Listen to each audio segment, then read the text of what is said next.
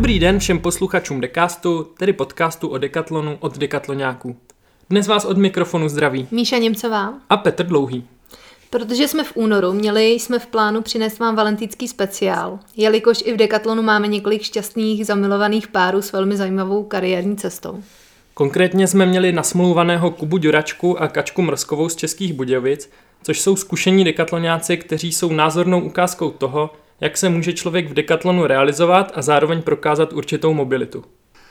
No, protože v rámci interních a protikovidových opatření minimalizujeme naše sociální styky, tak jsme se rozhodli Kačku s Kubou odvolat a nechat je prozatím v Českých Budějovicích, kde se mimo jiné mohou v klidu věnovat své ratolesti. A tak, pokud to situace dovolí, tak s nimi nahrajeme eh, rozhovor pro květnový díl. Eh, Oba navíc podle svých slov upřednostňují májové období před tím valentýnským, což by ocenil určitě i sám Karel Hinek Mácha. Takže tak. Pro zajímavého hosta, eh, který by nám vyplnil naší mezeru, jsme nemuseli chodit daleko. A v našich moderátorských řadách máme i rozhovoru hodná individua. A jedním z nich je naše Péťa Baštanová, kterou si můžeme pamatovat eh, třeba jako moderátorku našeho prvního dekástu, kde byl hostem Jirka Matějovský. No už méně, nebo spíš vůbec, uh, bude Peťa známá našim posluchačům jako lídr interní komunikace Decathlonu Česká republika. A v této roli tady dnes Peťu vítáme. Ahoj Peťo. Ahoj. Ahoj Péťo. Ahoj. Eh, Jak se těšíš z pozice, eh, z pozice hosta? No těším, jsem na to zvědavá. Uvidíme, jak eh, budu připravena na vaše všetečné otázky. No určitě do toho dáme všechno, abychom tě potrápili. A nicméně, abys podala maximální výkon, tak jako kterýkoliv sportovec, je dobré se rozcvičit. Jak už je u nás v Decastu zvykem, tak i tobě, Peťo, dáme možnost se rozhýbat nebo přesněji rozmluvit. Bude následovat pět otázek v rychlém sledu, na které se pokus stručně odpovědět. Dobře. Péťo, kolikátej díl v dekástu natáčíme? Čtvrtý, pokud se nepletu. Hmm, to je správná odpověď. Co znamená dekatlon v překladu do češtiny? Eh, Domnívám se, že je to desetiboj. Hmm, taky bingo. Uf. Co to je takzvaný produktový barometr? Produktový barometr je taková anketa, pomocí které měříme spokojenost eh, našich zaměstnanců z výrobky z Decathlonu. Hmm, to, zatím se ti, Peťo, neskutečně daří. Čtvrtá otázka. Na jak velké publikum cílí veškerá interní komunikace? Jinými slovy, na kolik spoluhráčů? Vzhledem k tomu, že teď máme nějakých 16 spoluhráčů v Decathlonu, tak je to právě toto celé široké publikum. Teda zatím bez chyby. Hmm. Super.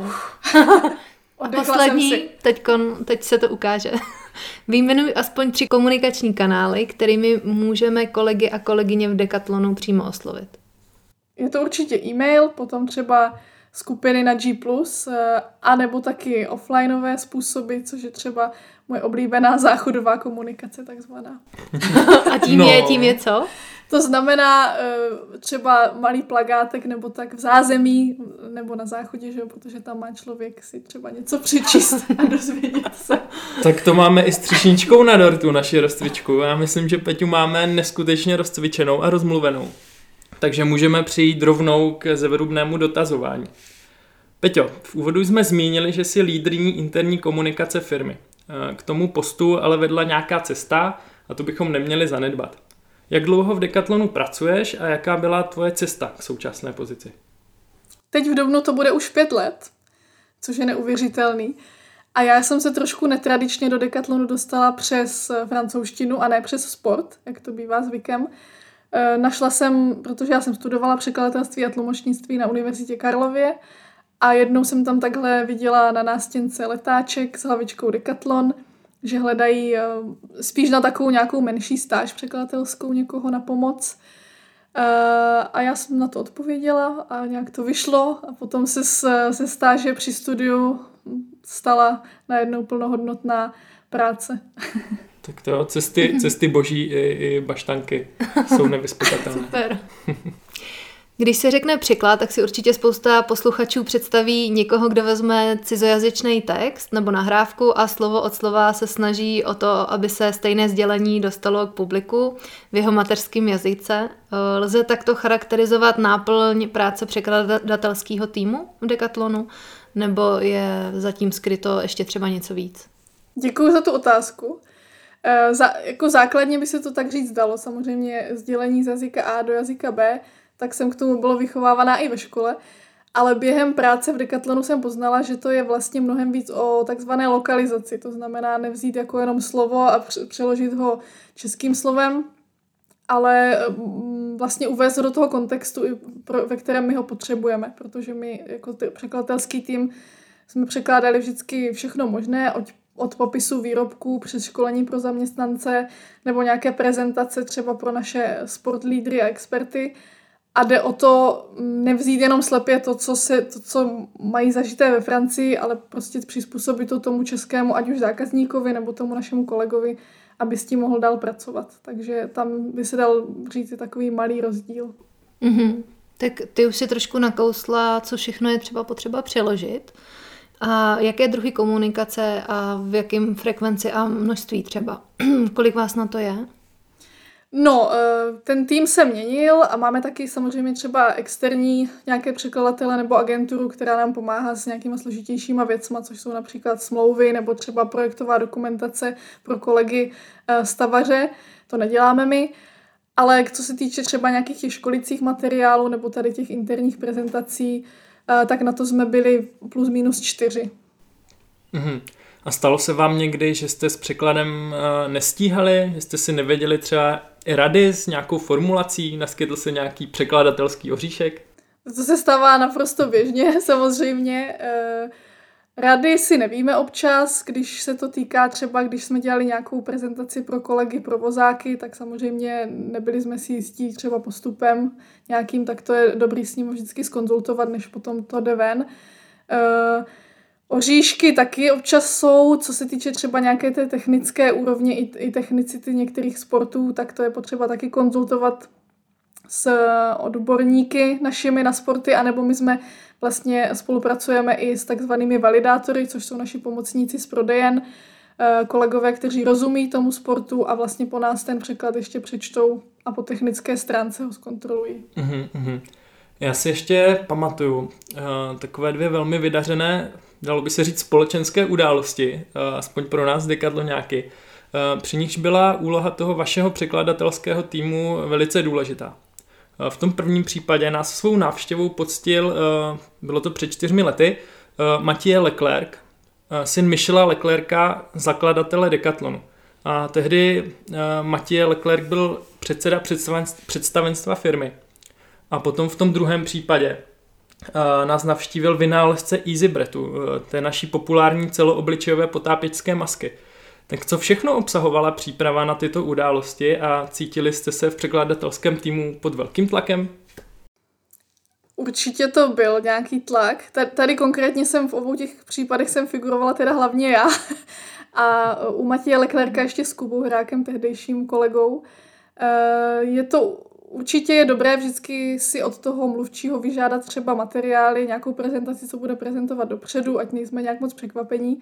Ono to tlumočení se celkem dost liší od překladu, ale vzhledem k tomu, že, jsme, že se v tom pohybujeme, tušili jsme, o čem třeba bude mluvit, nebo známe tu Decathlon hantýrku, tak samozřejmě tím líp, než kdyby to dělal třeba nějaký externí tlumočník. Nicméně Matěj Leclerc nás tenkrát hodně překvapil, protože celou dobu jsme se připravovali, že bude mít projev ve francouzštině, Nakonec se rozhodl, že ho bude mít v angličtině. A přestože má angličtinu dobrou, tak je to pořád angličtina francouzská, takže no, trochu nás tím potrápil a tam možná ještě horší byla technická stránka věci, protože to tenkrát bylo v aule na VŠE a ta tlumočnická kabina byla úplně, úplně vzadu.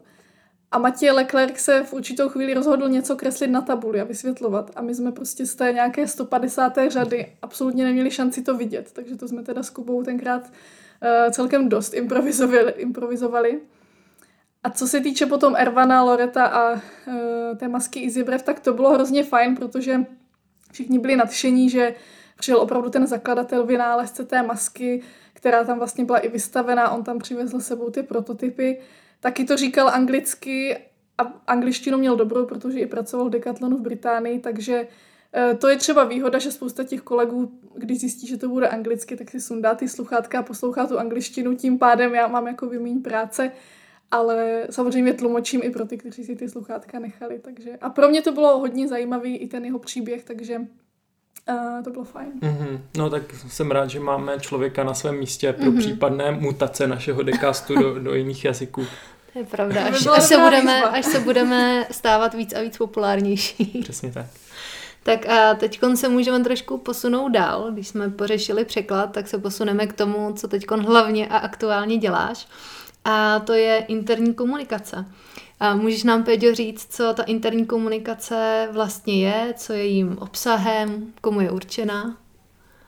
Já to pořád ještě tak objevuju sama, protože v této pozici ještě nejsem zase tak dlouho, ale úplně eh, jednoduše by se dalo říct, že potřebujeme předat určité informace našim zaměstnancům, spoluhráčům, takže o tom je interní komunikace, ale je pravda, že to může být i naopak, že chceme nějaké informace o Decathlonu Česká republika šířit do Decathlon United, to znamená toho celosvětového Decathlonu. Třeba, že eh, se nám daří eh, i během covidu udržovat naše prodejny v nějakém provozu, tak to třeba, když jsme v tom úspěšní, tak to rádi taky potom komunikujeme ven. Mm-hmm. A jak zajistíme, že se daná informace opravdu dostane ke všem spoluhráčům a ve správném čase? Jaké kanály používáme k té interní komunikaci a jak je důležitý timing? No, v tuto chvíli se přiznám, že to je hodně spíš tak jako ad hoc, jo? že prostě něco se vyskytne, je to potřeba uh, komunikovat a uh, já se ještě učím s, těma, s těmi všemi kanály nějakým způsobem pracovat a zjistit, který je nejefektivnější k tomu je třeba skvělá i zpětná vazba přímo od spoluhráčů z prodejen. Takže eh, pokud máte nějakou zpětnou vazbu, třeba i vy, kdo posloucháte, tak samozřejmě ráda si nechám poradit. Eh, myslím si, že nejlíp funguje, když jsou to opravdu nějaké důležité informace, to předat hlavně těm lídrům. A potom je na nich, aby to, samo, to znamená vedoucím, vedoucímu prodejny nebo eh, vedoucím oddělení jednotlivých. A ti potom to vlastně předávají těm svým kolegům dál. A to si myslím, že je asi úplně nejlepší, protože ať vymyslím sebe krásnější e-mail nebo nějaký video, tak prostě nikdy to určitě neuvidí všech těch 16 lidí. Takže je dobrý prostě mít i takový styčný důstojníky, přes který to hmm. potom jde dál. Ale samozřejmě na něco funguje e-mail, na něco, na něco funguje třeba i ta G plusová skupina. Já, já osobně bych chtěla tu interní komunikaci dělat trošku interaktivnější, ale zatím spíš zkoumám, jaký jsou možnosti dneska.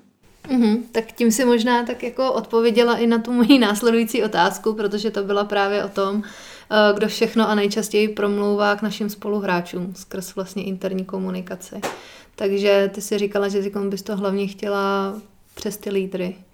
Tak. Uh, určitě, ale kdo třeba nejčastěji jim potřebuje předat nějakou informaci, tak to je určitě i eh, buď třeba klidně náš generální ředitel nebo z Decathlonu United, právě i z Francie, občas jde nějaká zpráva o tom, jak si vedeme samozřejmě, nebo teďka se určitě bude na jaře komunikovat akciový program náš, takže mm, ty zdroje nebo ty zprávy, informace, které potřeba předat, jsou různé. A tak je potřeba právě určit, co stačí, že ví ti vedoucí, co stačí, že ví ředitel prodejny a tak dále. No. Mm-hmm, super. Mm. Uh, v Decathlonu velmi často skloňujeme uh, naše firemní hodnoty. Mm-hmm. Ty je určitě potřeba velice dobře odkomunikovat právě všemi těmi kanály interní komunikace, které máme. Peťo, uh, jaké máme firmní hodnoty mm-hmm. Je to eh, vitalita neboli chuť do života, potom zodpovědnost, velkorysost a autenticita. No, a jak si myslíš, že se Decathloniákům daří tyto hodnoty žít nebo sdílet, realizovat? A jak k tomu pomáhá právě ta interní komunikace?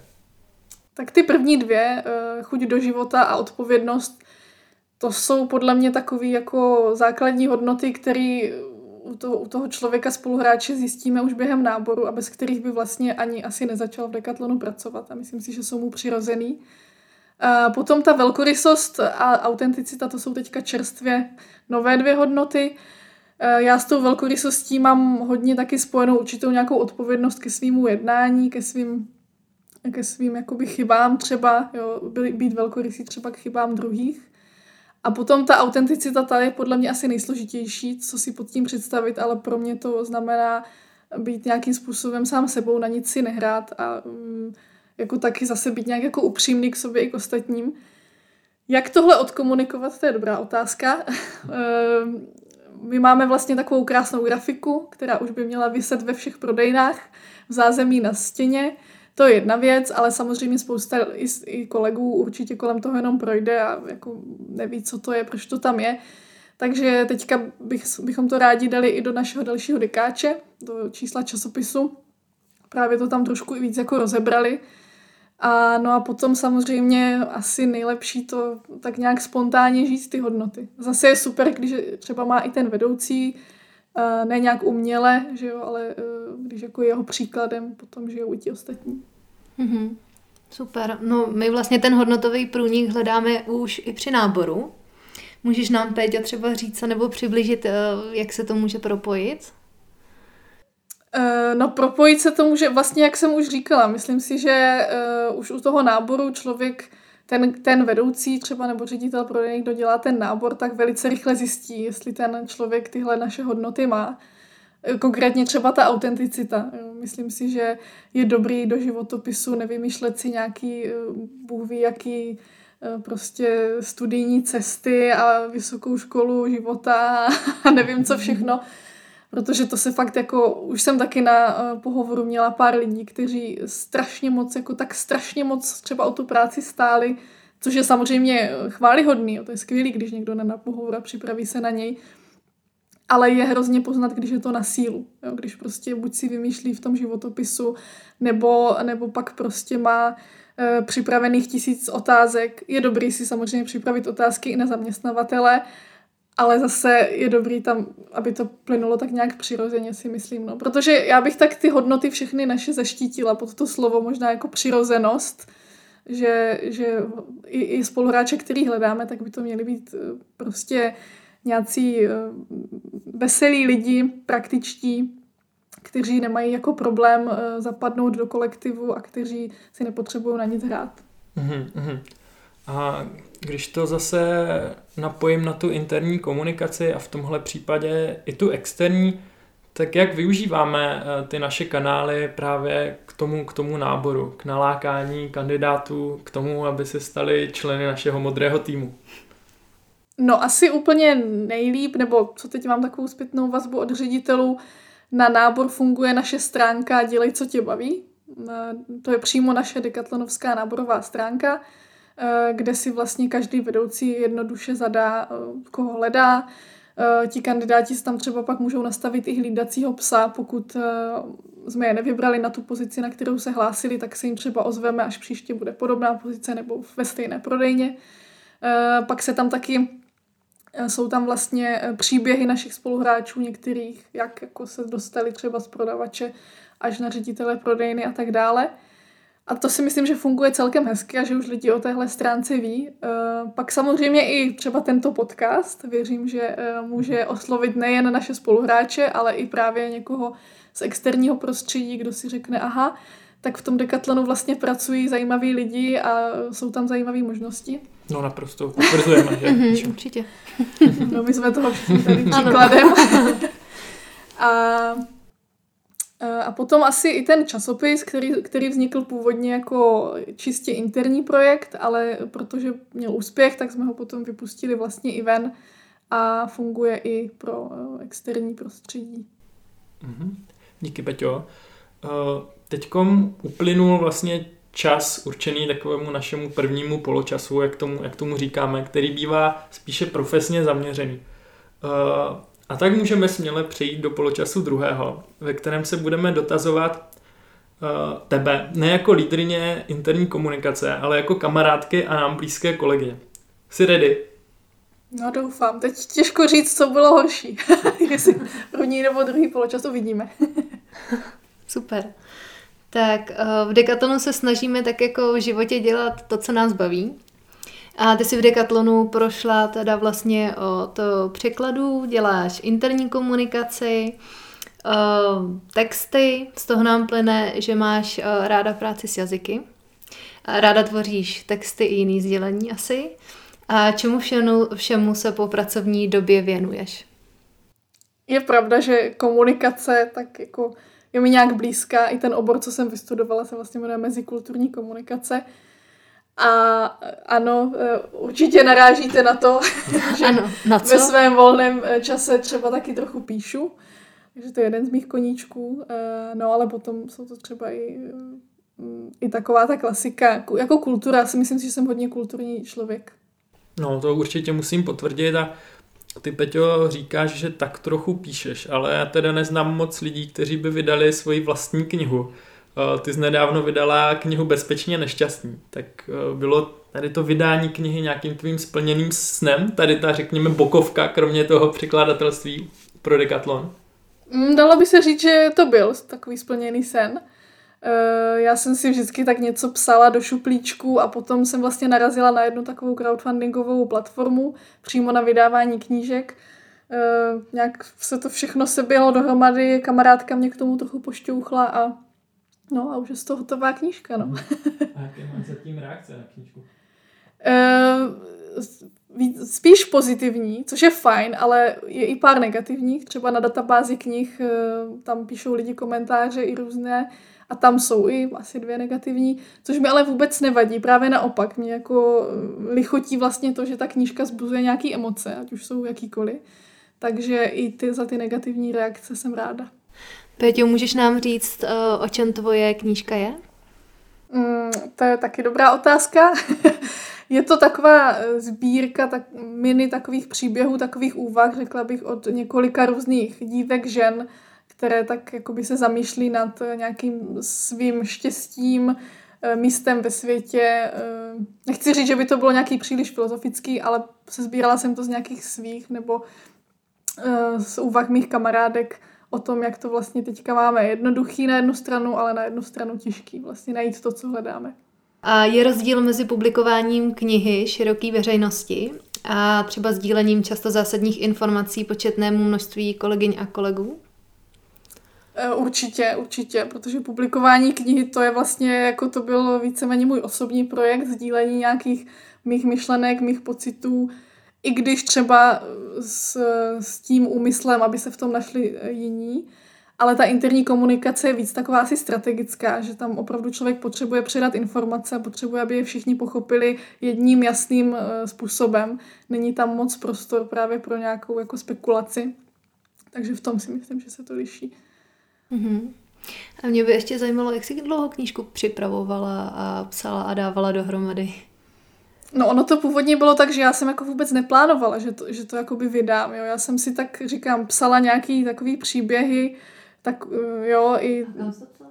No, psala jsem si to do sešitu, čist, já jsem jako stará škola, takže já jsem opravdu nejradši třeba ve vlaku si opravdu psala rukou, ano, je to možné ještě v dnešní době, eh, do sešitu. Potom jsem uh, začala psát takový blog, protože to jsem jako spíš chtěla vyzkoušet, jestli by to vůbec někoho bavilo číst. A na základě toho blogu, když jsem na to jako měla pár kladných ohlasů, a pak jsem vlastně narazila na tady tu možnost toho eh, samovydání, tak, uh, tak jsem to zkusila. No. A pozbírala jsem ty podle mě a podle teda ještě jedné kamarádky ty nejlepší útržky, ty jsem dala dohromady a vznikla z toho ta knížka. Mm-hmm. Teda to je super. No a budeš chtít potom ještě publikovat něco dál? Musím říct, že je to hezký pocit držet tu vydanou knížku v ruce, takže ano, ještě bych si to možná eh, jednou nebo i víckrát ráda zkusila, takže mám něco v hlavě, ale teď chci spíš trochu uzrát čas a, a nějak to dát dohromady. Eh, jak říkala naše paní profesorka na překladu, chce to vysedět na zadku, no, takzvaně. no, Pěťo, kromě publikování samotného, tak se každoročně věnuješ také zmíněnému překladatelství. A, to v rámci filmového festivalu pro děti a mládež ve Zlíně. Já jako Zlíňák který k tomu festivalu chovám velkou úctu, takže by mě zajímalo, jak ses k tomu dostala a jaký máš díky této zkušenosti největší zážitek. E, dostala jsem se k tomu taky přes kamarádku vlastně, která tam dělala uh No, co dělala původně? Asi dramaturgině nějakou, teď to nechci poplést, ale to je jedno. Ale prostě znali jsme se, ona věděla, že studuju překladatelství já jsem navíc potřebovala do školy nějakou praxi, takže se mi to výborně hodilo. A ten festival, jak říká, že to srdcovka, já, já tam hrozně ráda taky jezdím do toho Zlína, protože eh, tím celé to město tím festivalem hrozně ožije. A ono si spoustu lidí myslí, že to je festival dětských filmů, ale nejenom. Ono to není jako jenom pro dětské diváky. Často každý rok je nějaké zaměření na nějakou kinematografii, buď národní, anebo prostě na nějaké téma a najdou si tam určitě i dospělí diváci svoje, jsou tam zajímaví hosti zvaní, jsou tam různé jako panely, diskuze a tak dále. Zajímavý zážitek, tak těch bylo určitě spousta, ale třeba hned první rok, když jsem tam byla, tak já tam vlastně v zákulisí doklikávám ty české titulky ručně, to se doklikává manuálně na těch festivalech, protože přímo v obraze jsou anglické titulky pro mezinárodní porotu a české se tam doklikávají do takového podplátna. První film, který jsem měla odklikat, byl španělský a já španělsky neumím. Ale říkali mi ti promítači, nebojte, tam jako budou ty anglické titulky, tak to budete podle toho klikat. No, začal film a samozřejmě ty anglické titulky tam nebyly. Byla to nějaká špatná kopie. Takže já jsem se během deseti minut naučila španělsky a tak nějak jako podle citu. Francouzština mi samozřejmě pomohla, že mluvím francouzsky, ale tak nějak jsem to teda odklikala a no, plus minus to zafungovalo, ale pak se to muselo stejně ještě promítat jednou s tou angličtinou i pro tu mezinárodní porotu. Hmm, tak to jsou takové chvíle, kdy člověk uh, zalituje, že neexistuje taková ta rybička, co, co byla v listopařově průvodce jo, babylonská rybka. No, přesně tak, přesně tady ta. Tak to jsi mohla nasadit a, a zvládla bys to hravě. Uh, ještě, ještě se zeptám, protože že Decathlon rovná se sport. A i v rámci festivalu eh, vlastně ten Zlín, eh, že, že je trošku sportem. Zaběhla jsi někdy ten festivalový maraton nebo půlmaraton? Vždycky jsem chtěla, vždycky jsem moc chtěla, ale nebyl na to vlastně čas, protože já jsem opravdu od rána do večera v tom kině. Eh, třeba je potřeba něco i jako odtlumočit, někdo vypadne a takhle, takže bohužel na tohle moc čas nebyl, ale ještě ráda bych se k tomu někdy dostala. Mm, tak snad, snad tam zaběhneš ten rekord. Super. No a kromě vlastně těchto těch všech aktivit, co si nám teď řekla, tak si byla i dobrovolničit vlastně. Můžeš nám o tom trošku říct něco víc, kam, proč, co bylo tvým hlavním posláním, trochu se o tom rozpovídat? Ráda. E, to, k tomu jsem se zase dostala přes kamarádku, protože mám asi mám velmi inspirativní přátele nebo dobrý lidi kolem sebe, bych řekla. A, a taky jsem chodila ještě jako dítě a vlastně teenager do scoutu, takže si myslím, že k tomu jsem měla vždycky nějakým způsobem blízko. Že to dobrovolničení často mi přijde, že je třeba i eh, s tím scoutem trochu propojený. Ale tohle teda nebylo přes Scout, to bylo přes uh, INEX, což je organizace Združení dobrovolných aktivit. A jedno léto jsem s nima byla v Brazílii, kde jsem pomáhala a potom o rok později jsem já už vedla právě dobrovolnický uh, projekt tady eh, v Čechách eh, v kousek od Tišnova u Brna. Uh-huh. A čím tě eh, tady ty zkušenosti s dobrovolničením nejvíc obohatily? Určitě je to skvělá taková ta mezikulturní zkušenost zase, protože tak ať už jsem se dostala do Brazílie, do naprosto odlišné jako mentality mezi lidi, kteří sice třeba měli české předky, ale jo, už, už ta země je tak strašně jiná, Eh, mají ti lidi třeba úplně jiné priority, eh, že, že to opravdu je zajímavý vidět. A nebo i ten český workem, který jsem vedla, tak na ten se ale zase sjeli cizinci z různých koutů světa a v tomhle je vždycky úžasný eh, pozorovat, jak jsme sice všichni si vlastně podobní, ale na různé věci máme jiný názor, jinak řešíme nějaký problémy, jiné věci jsou pro nás automatické a myslím, že to člověku tak celkově otevírá nějak jako oči, nějak tak jakoby má potom mm, větší přehled možná o světě a větší toleranci třeba uh, pak k různým názorům. Hmm. Což si myslím, že dneska chybí ve společnosti. Hmm, hmm, to je určitě dobrý, dobrý point, jak se, jak se říká. Uh, ještě mě, Peťo, napadá, protože jsi zmínila Brazílii, tak tam člověk asi nelítá úplně na otočku. Uh, tak byl to nejspíš nějaký střednědobý pobyt, řekněme, nebo, nebo, nebo v něco v tom smyslu, pár, pár týdnů mm-hmm. asi, tak jak jak se ti dařilo to skloubit vlastně s prací tady? Mm-hmm. Uh, já musím říct, že to bylo vlastně před dvěma lety a já, moje tehdejší uh, lídrině Alča mi to vlastně umožnila, že jsem si na to vybrala celou dovolenou, ale bylo to v jednom kuse, že bylo to vlastně jeden celý měsíc, Což za což jsem třeba taky Decathlonu vděčná, protože ne v každé firmě tohle je možný, aby si člověk takhle jednorázově vybral dovolenou a najednou na měsíc eh, odjel.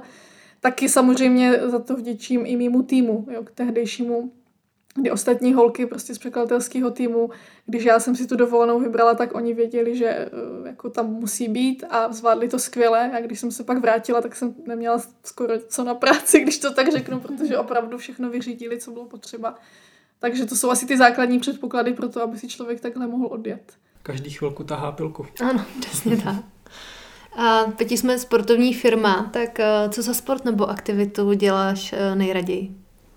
E, můj oblíbený sport je yoga, protože já osobně jsem víc na takové ty klidnější sporty, třeba i ty individualističtější, protože já jsem třeba nikdy, to se přiznám, e, neměla ráda tělocvik ve škole. Byl to můj nejméně oblíbený předmět právě proto, že se tam vždycky jelo hrozně jako na výkon a kdo neskočil prostě přes 4 metry do písku, tak byl úplná nula, že jo. A to mi vždycky strašně vadilo že se v té škole tak jako mm, podceňovalo to, že někdo je dobrý na to, někdo na to. Eh, ale vlastně i díky Decathlonu jsem tak jako získala ke sportu ještě o to větší, jakoby kladnější vztah, protože tady opravdu může člověk dělat úplně jakýkoliv sport, být v něm jakkoliv dobrý. Jo. Máme tady mezi kolegama různý mistry Evropy, ale máme tady úplně i naprosto běžný rekreační sportovce a to je mi vlastně, eh, to je mi milý. Takže já mám, mám ráda, samozřejmě mám ráda občas i nějaký soutěže a takhle, to i ze scoutu třeba právě, ale nejradši mám přesně takovou tu pohodičku, že si člověk jako vyběhne, vyjde do hor uh, na té yoga matce, taky je to vlastně uh, úplně o limitech každýho, takže to je super. Souhlasím hmm. a já musím říct, že čím je člověk starší, tak tím víc má rád asi takovýhle klidnější jako sporty, kdy si právě může výjít do hor nebo dělat nějakou jogu nebo to takhle pozoruju jako víc hmm. lidí, no. No ono, když se řekne yoga, tak spousta lidí si představí, že člověk jenom leží v pozici mrtvoly a medituje. Nebo v pozici ale já, dítěta. No, ale, což jsou, jsou samozřejmě skvělé pozice. Ale já jsem teďka začala uh, trochu s přítelem cvičit a jako on to spoustu těch věcí nezvládá, jo. Rovnováha na jedné noze, nebo prostě i ně, něco, kde člověk zapojuje břišní svaly střed těla, jo, tak uh, myslím si, že spousta cyklistů, běžců by jim yoga prospěla jako ten kompenzační sport, protože jsou stažení, zkrácení a zjistili by, že to není jen tak jednoduchý. Mm-hmm. No já do toho výčtu přidám i fotbalisty, no, protože jako kopačka vím, že hlavně teď v covidu jsem neuvěřitelně zkrácený určitě a vnitřní svalstvo asi taky trpí, takže... Tak si dáme takže, všichni tu jogu. Takže asi, asi, asi, asi, asi dáme jogu. No tak eh, já bych to tady na tu sportovní notu asi, asi ukončil, mm-hmm. tento díl, protože jdeme všichni cvičit jogu. Eh, Peťo, moc ti děkujeme, že jsi našla čas a by tě zachránila naše únorové vydání Decastu. Tak se měj hezky a brzy naslyšenou opět v roli moderátorky. Bylo mi ctí, děkuji, že jste si mě takhle tady pozvali a namaste. tak Peti, děkujeme moc a děkujeme i vám posluchačů za přízeň. Dekast si můžete pustit na Spotify, YouTube a nebo Apple Podcast. Dnešním dílem vás provázeli Míša a Petr a budeme se těšit u dalších dílů Decastu.